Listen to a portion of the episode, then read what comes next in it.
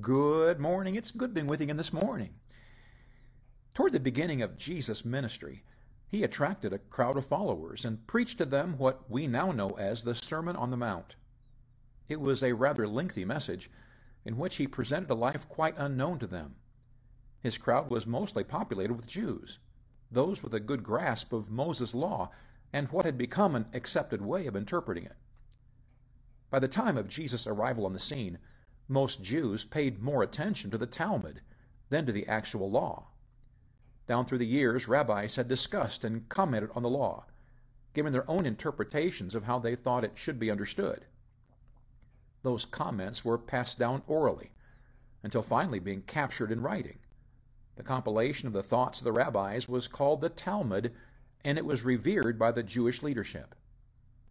From the Jewish leaders' perspective, Jesus had an annoying way of seeing through their motives and exposing their deceitful ways.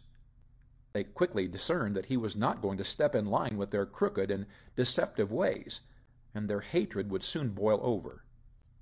In Jesus' sermon, he said this in Matthew 5, beginning in verse 38. Ye have heard that it hath been said, An eye for an eye, and a tooth for a tooth.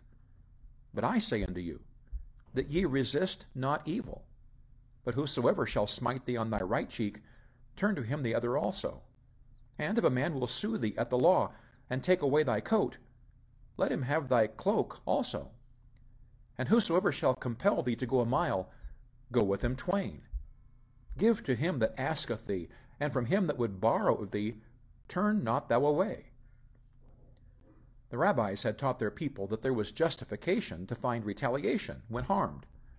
If a person lost an eye at the hand of another, their Talmud stated that the offender must also lose an eye. There was an even exchange for loss an eye for an eye, a tooth for a tooth. Jesus described for them a better way resist not evil. In other words, don't seek retaliation for offenses. He introduced to them a principle of forgiveness. His life would be a living demonstration of that blessed principle culminating at his cross. Father, forgive them, for they know not what they do.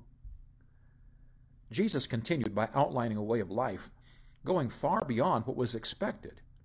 It was a life of self sacrifice by elevating the needs of another's above one's own. Such a concept was foreign to the crowd, and they stood there a little overwhelmed with the magnitude of his statements. Jesus' life principles often find a similar response today.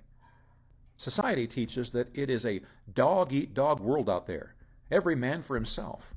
If you don't get what's yours, somebody else will take it. When we are faced with the words of Jesus, our spiritual senses are once again heightened, and we have to acknowledge how far we've fallen from the life He desires for us to live. In a world consumed with selfishness and spiritual blindness, it's important that we reflect on Jesus' teachings. Oh, that we might begin looking to the example Jesus left instead of that which surrounds us on a daily basis. God bless you today. I love you.